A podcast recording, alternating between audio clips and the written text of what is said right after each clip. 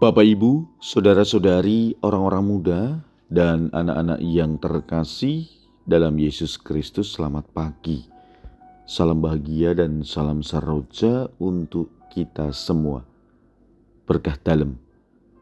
Bersama dengan saya, Romo Antonius Garbito Pambuaji menyampaikan salam dan berkat Allah yang Maha Kuasa dalam nama Bapa dan Putra dan Roh Kudus. Amin. Hari ini Senin 25 September dalam hari biasa pekan biasa ke-25. Bacaan pertama dalam liturgi hari ini diambil dari kitab Ezra bab 1 ayat 1 sampai dengan 6. Bacaan Injil diambil dari Injil Lukas bab 8 ayat 16 sampai dengan 18. Sekali peristiwa, Yesus bersabda kepada murid-muridnya, tidak ada orang yang menyalakan pelita lalu menutupinya dengan tempayan atau menempatkannya di bawah tempat tidur. Tetapi ia menempatkannya di atas kaki Dian supaya setiap orang yang masuk ke dalam rumah dapat melihat cahayanya.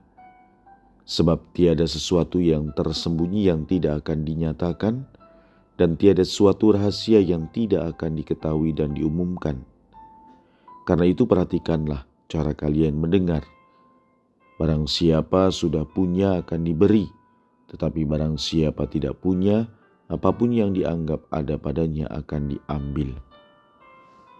Demikianlah sabda Tuhan. Terpujilah Kristus. Saudara-saudari yang terkasih,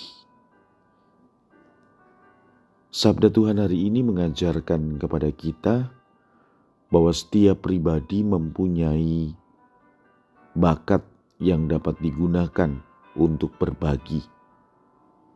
Sebab bakat itu adalah anugerah kasih dari Tuhan untuk kita.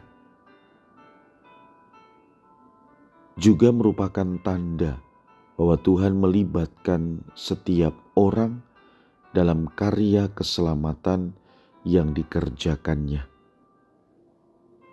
Maka sabda Tuhan hari ini pesannya jelas. Kita harus membiarkan terang iman kita itu bersinar di dunia. Talenta, bakat, kemampuan yang kita miliki dari Tuhan itu tidak disembunyikan atau ditutupi. Terang atau cahaya itu selain berupa bakat atau talenta, kasih karunia itu berupa kasih, kebaikan, dan iman kita dalam Kristus. Maka seharusnya tidak menyembunyikan nilai-nilai ini, tetapi membaginya dengan orang lain agar mereka pun menjadi tempat yang terberkati.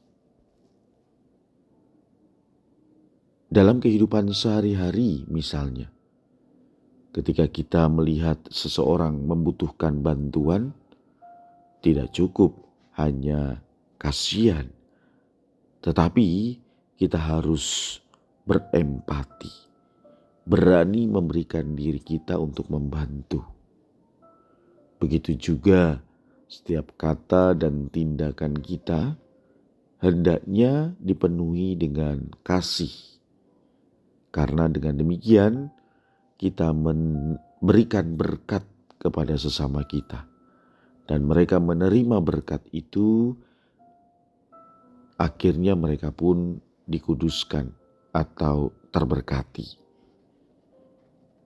Dengan demikian, kita tidak hanya menerangi hidup kita sendiri, tetapi juga memberikan inspirasi dan harapan kepada sesama di sekitar kita seperti pelita yang diletakkan di atas kaki lampu, membiarkan terang itu bersinar dan memberikan kebaikan kepada dunia.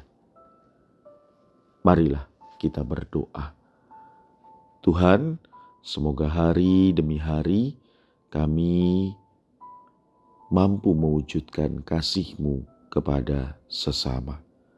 Berkat Allah yang Maha Kuasa, dalam nama Bapa dan Putra, dan Roh Kudus. Amin.